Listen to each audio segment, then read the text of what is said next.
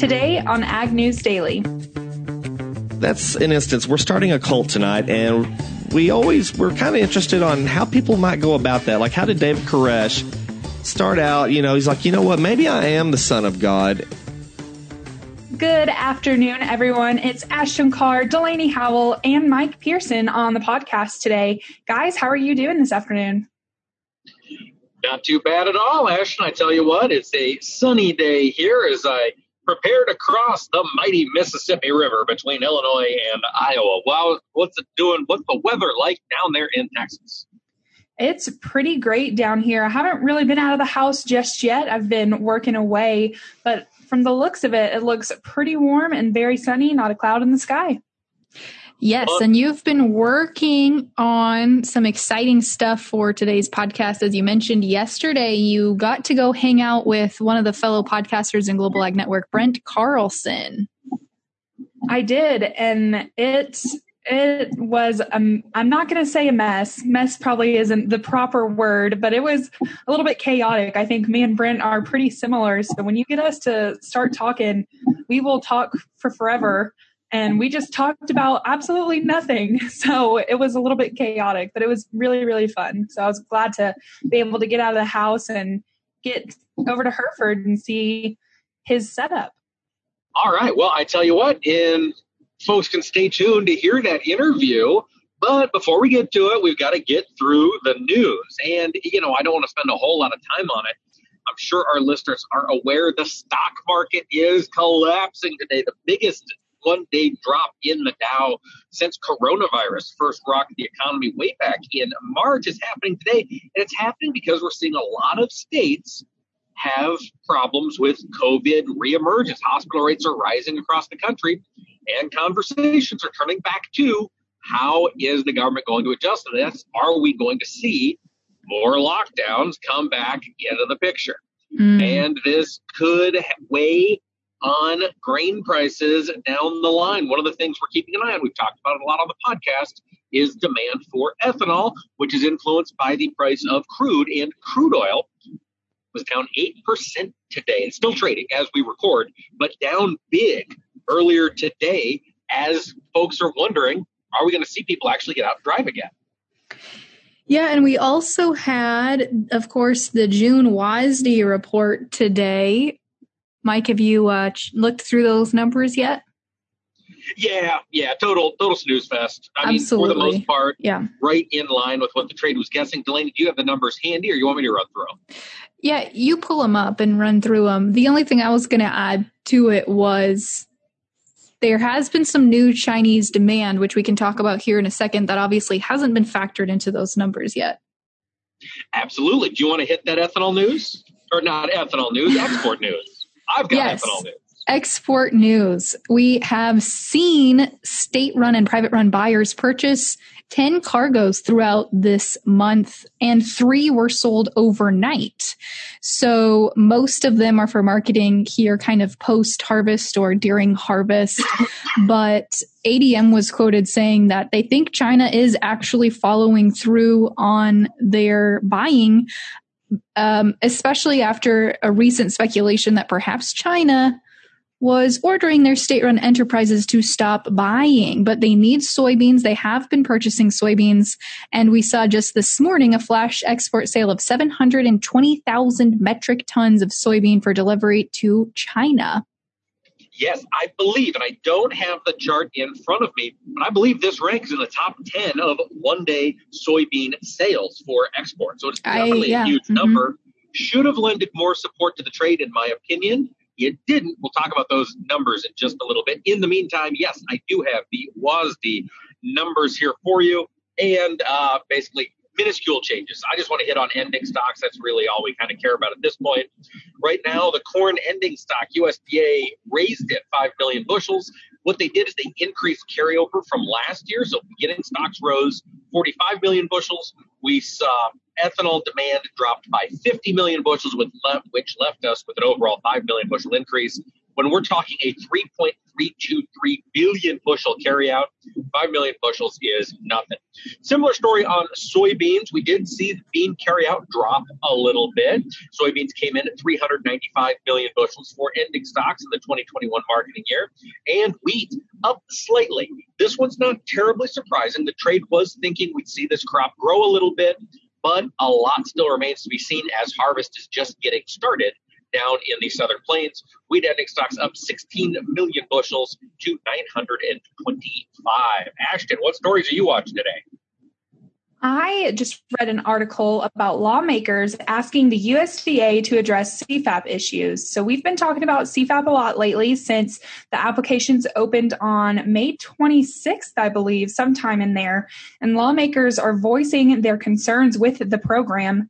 In a letter to Secretary of Agriculture Sonny Perdue, the lawmakers say that CFAP payments don't include commodities under contract, even though several crops that have been impacted are typically grown under contract, like potatoes and malting barley.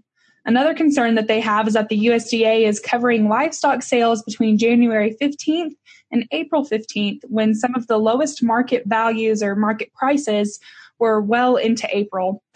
And some other concerns that they had was CFAP does not recognize the cost premium of organic crops. USDA used data not fully representative of specialty crops when determining eligibility for the program, and payments don't distinguish the higher value given to crops marketed directly through restaurants, farmers markets, and alternative markets.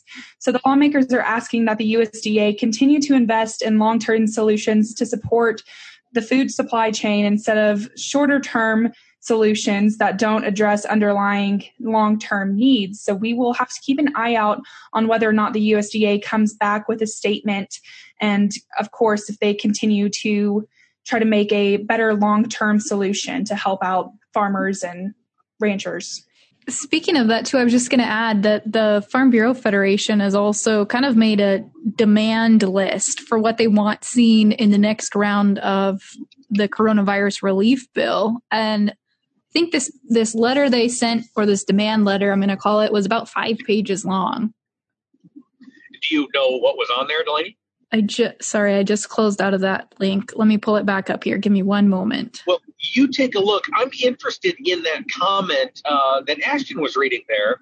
You know, the value of organic or locally grown kind of specialty crops is higher when you're marketing through a farmer's market or mm-hmm. through a restaurant.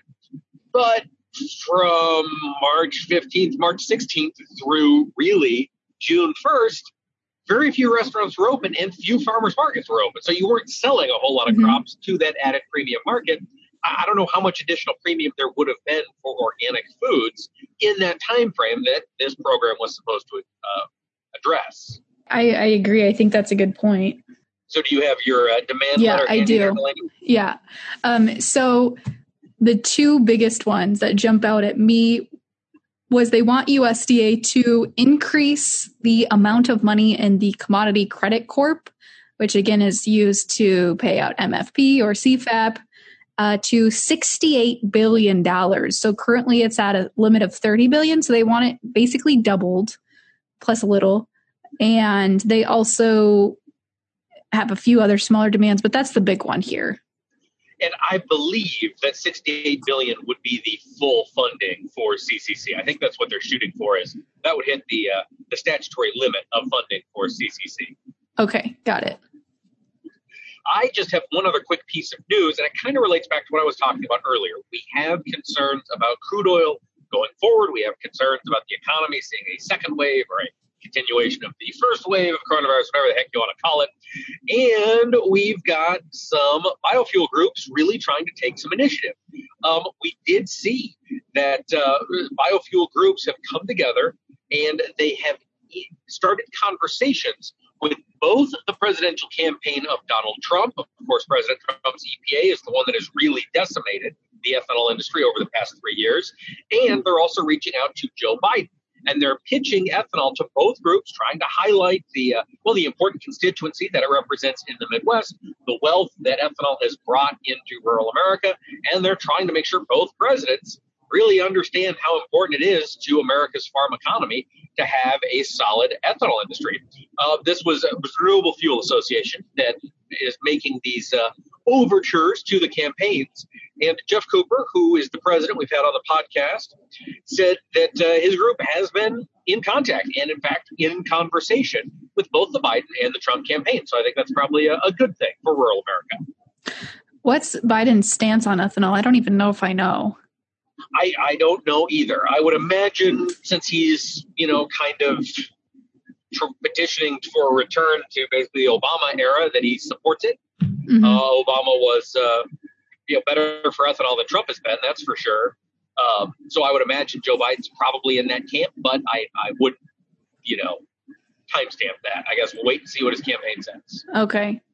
Well, I have just one other piece of news. I want to take it back to the soybean discussion for a second since we've been talking about crop progress and uh, soybean exports to China. One thing I should note out of that soybean export is quite a bit of that has come from the Pacific Northwest. And when we looked this week at the crop planting progress, we saw, you know, significant increase in pretty much the whole country's almost done, except for, of course, the state of North Dakota, which still has about 26% of their soybeans to be planted as of June 10th. So I thought this was interesting. An analyst I follow shared this little piece of news, math, etc.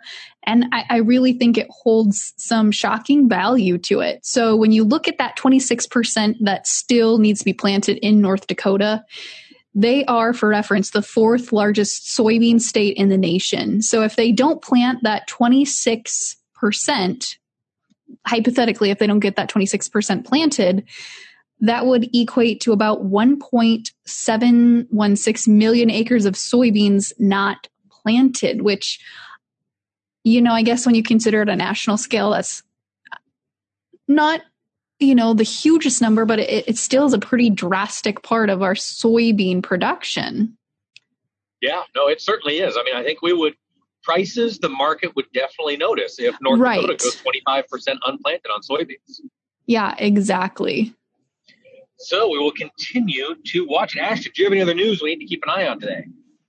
I don't. All right. Well, Delaney, what do you say? Should we hit the market prices? Let's do it.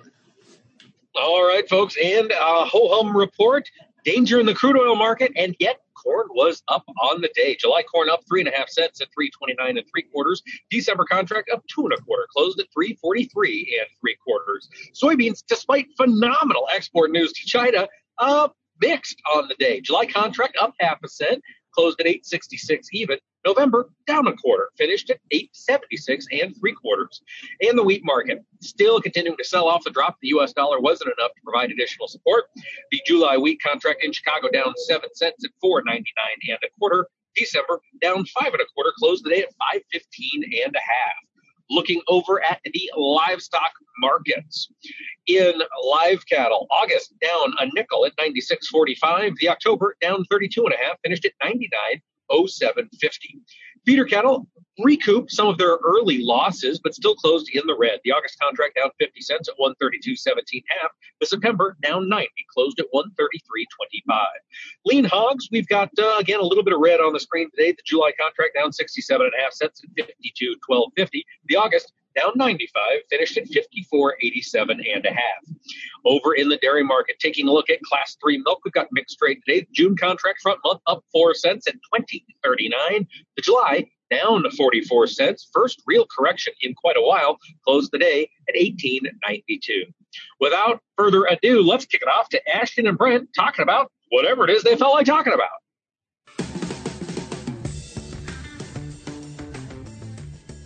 Today on the podcast, we have Brent Carlson, who is a fellow podcaster on the Global Ag Network. Brent, how are you today? I'm great when I figured out what we're finally doing because I get a little dense sometimes. I'm doing great. You have a voice, your voice is a lot like Delaney's. It's very soothing. You need to get a job at Audible and start, re- I mean, just perfect. reading books. Yeah, just reading books. You could, you could read the greatest true crime story where a guy gets like cut up into 15 pieces and people go to sleep to it. We've been talking about true crime like all all afternoon. I, I think that would just be amazing. It's like and and turning the page. The left arm is left in the garbage disposal, and the left leg is nowhere to be found. Chapter 2. I don't know about falling asleep to it though. I listen to too many true crime podcasts and they freak me out. I can't stay at home by myself anymore. So I listen to, uh, I've listened to a lot of them. Um, I'm more, I'm bigger on the first 48 on television and I listen to so many podcasts uh, as it is, or I listen to, Audible. you listen to Audible? No, I have not. So great thing about Audible now is you can exchange books, which I don't know how they make money doing that because it's not an actual book. It's just digital and you can exchange your credit and get it back and get another book. So I don't know. They're making money some way, but, uh, between all that and watching it on TV, I run out of stuff. So I need to get some good true crime podcast. Well, why don't you go ahead and tell our listeners, if they haven't listened to your podcast, a little bit about it and how it all got started? Well, first I'll say is what is your problem if you haven't listened to my podcast yet? Because there must be something wrong with you. Somebody must have hurt you back in your past and your therapist is not giving you the right advice. So, um, no, we are the Dryland Farmer podcast. I've got a good friend, Landon Nolan, and he is my co-host, and um, he's a, uh, fellow Red Raider, such as Ashton and myself are. And uh, yes, it is true. Nobody likes people from Texas Tech, and we're glad and perfectly happy with that. Haven't you found that, Ashton? That people think we're the only obnoxious college crowd that there is. Like They hate us because they ain't us. Yep. That- I mean, that's it. Don't hate the game. Hate. I don't hate the player. hate the game. Ashton. I always say. So, um, yeah, we're um, all in a good kindred spirits because we're all from the great same area where we went to college. But yeah, so we're on the Global Ag Network, as everybody knows, and um, we don't take ourselves seriously at all. We probably should a little bit more just to help our self esteem. We get a little concerned about our own self esteem sometimes when we do the podcast, and you can hear me breathing into the microphone like that. But that's okay. You can use the noise reduction function on Audacity, and it gets rid of that. But um, no, we uh, we started out as a um, mostly farming podcast, and then we decided, you know, people get sometimes enough of that, and uh, we thought we'd throw in some more stuff. So um, from then on, from the after the first, I don't know, six weeks, we could only talk about far. Actually, it was just me. Landon came on uh, a couple months into it, and he really added another dimension to the whole podcast with his uh, with his great humor, and we just uh, we really have a lot of the same. Uh, thought processes when it comes to uh, ideas, which is pretty scary. But um, no, we talk about anything and everything. Mostly, we like to mock stuff and belittle people and um, get negative comments on the internet uh, posted about our podcast. And uh, your network, ho- your network administrator and president, um, they always love that when your one of your podcasts on your network gets negative comments and thumbs down and everything. So we like to keep doing that a lot because it uh, kind of irritates her. And she's a, I mean, anybody north of Oklahoma is a Yankee, pretty much, right? So um, no, no, Delaney's great, and uh, we really appreciate everything she's done for us so far. And um, so yeah, we uh, pretty much just um, whatever we find odd, whatever we find. So tonight, for instance, we're talking about how to start a cult. Have you ever been part of a cult, Ashton? I mean, I'm a Red Raider, so I feel like a little bit. I don't know. Maybe if I was an Aggie, I could say yes. But You beat me to the punch. You beat me to the punch. I'm married to an Aggie, and um, only, I married her because she's a two percenter, and that's giving it a lot. She's that's being liberal with it. She's not even quite a two percenter because um, I have to tell her when the Aggies are playing because I follow football and everything, even though nobody's playing football right now. They're fighting some kind of microscopic virus I haven't really heard about much yet. But um, so no, we're like that's an instance. We're starting a cult tonight, and we always we're kind of interested on how people might go about that. Like, how did David Koresh start out? You know, he's like, you know what? Maybe I am the son of God, and um, maybe I, I ought to get a little following for that. But um, what were we talking about? Something about a podcast? I don't see. This is what I mean. So Ashton was telling, or what we were talking about how we start our podcast or how we get our ideas. And so I told Ashton, I'm like, well, you know, for a while we planned and we wrote stuff down and you know the the content was fair but the production was a lot smoother and solid.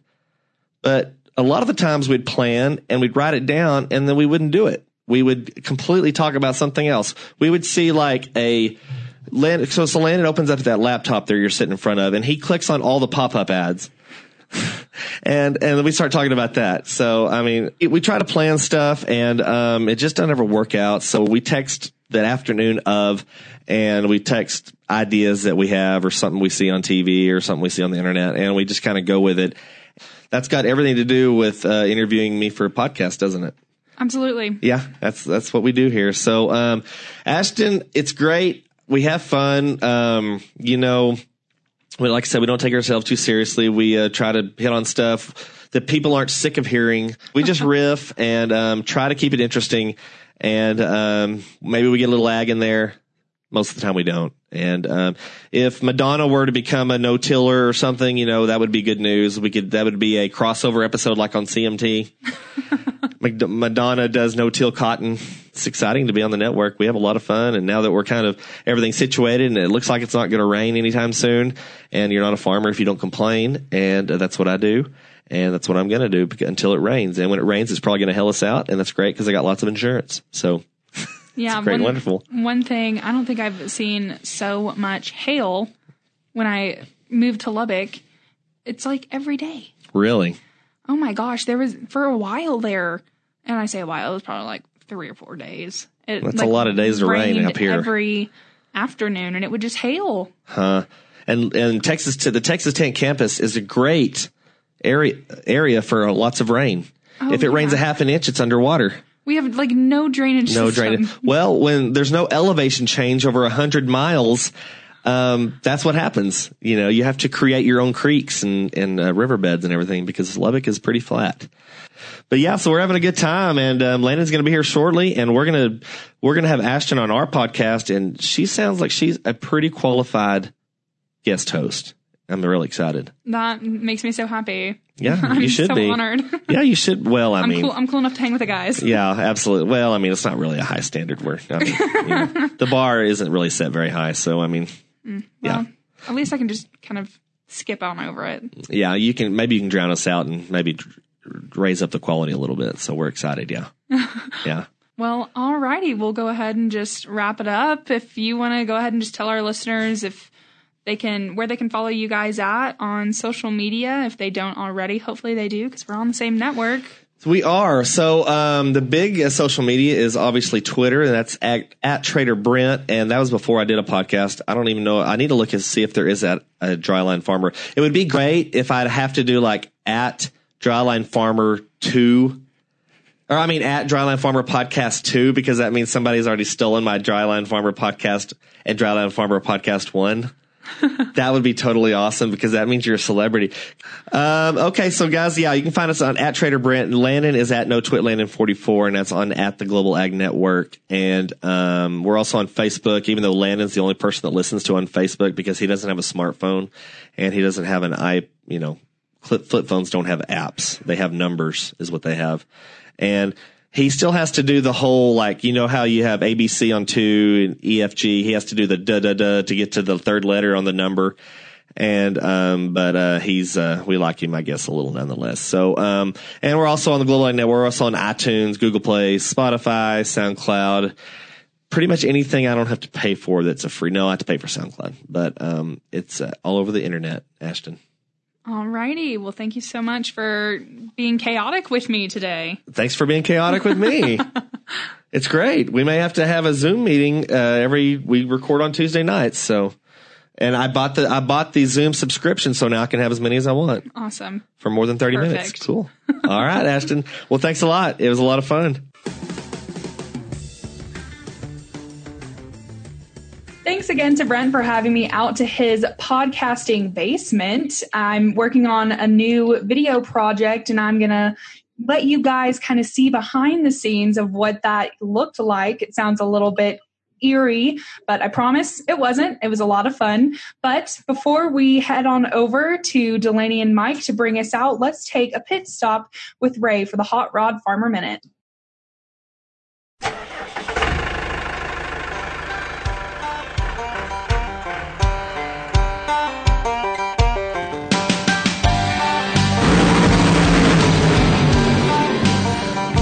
Welcome to the Hot Rod Farmer Minute.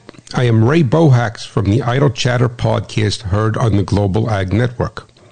You would be hard pressed to find someone that does not recognize that though all motor oils have improved dramatically over the years, that a high quality synthetic is still the gold standard.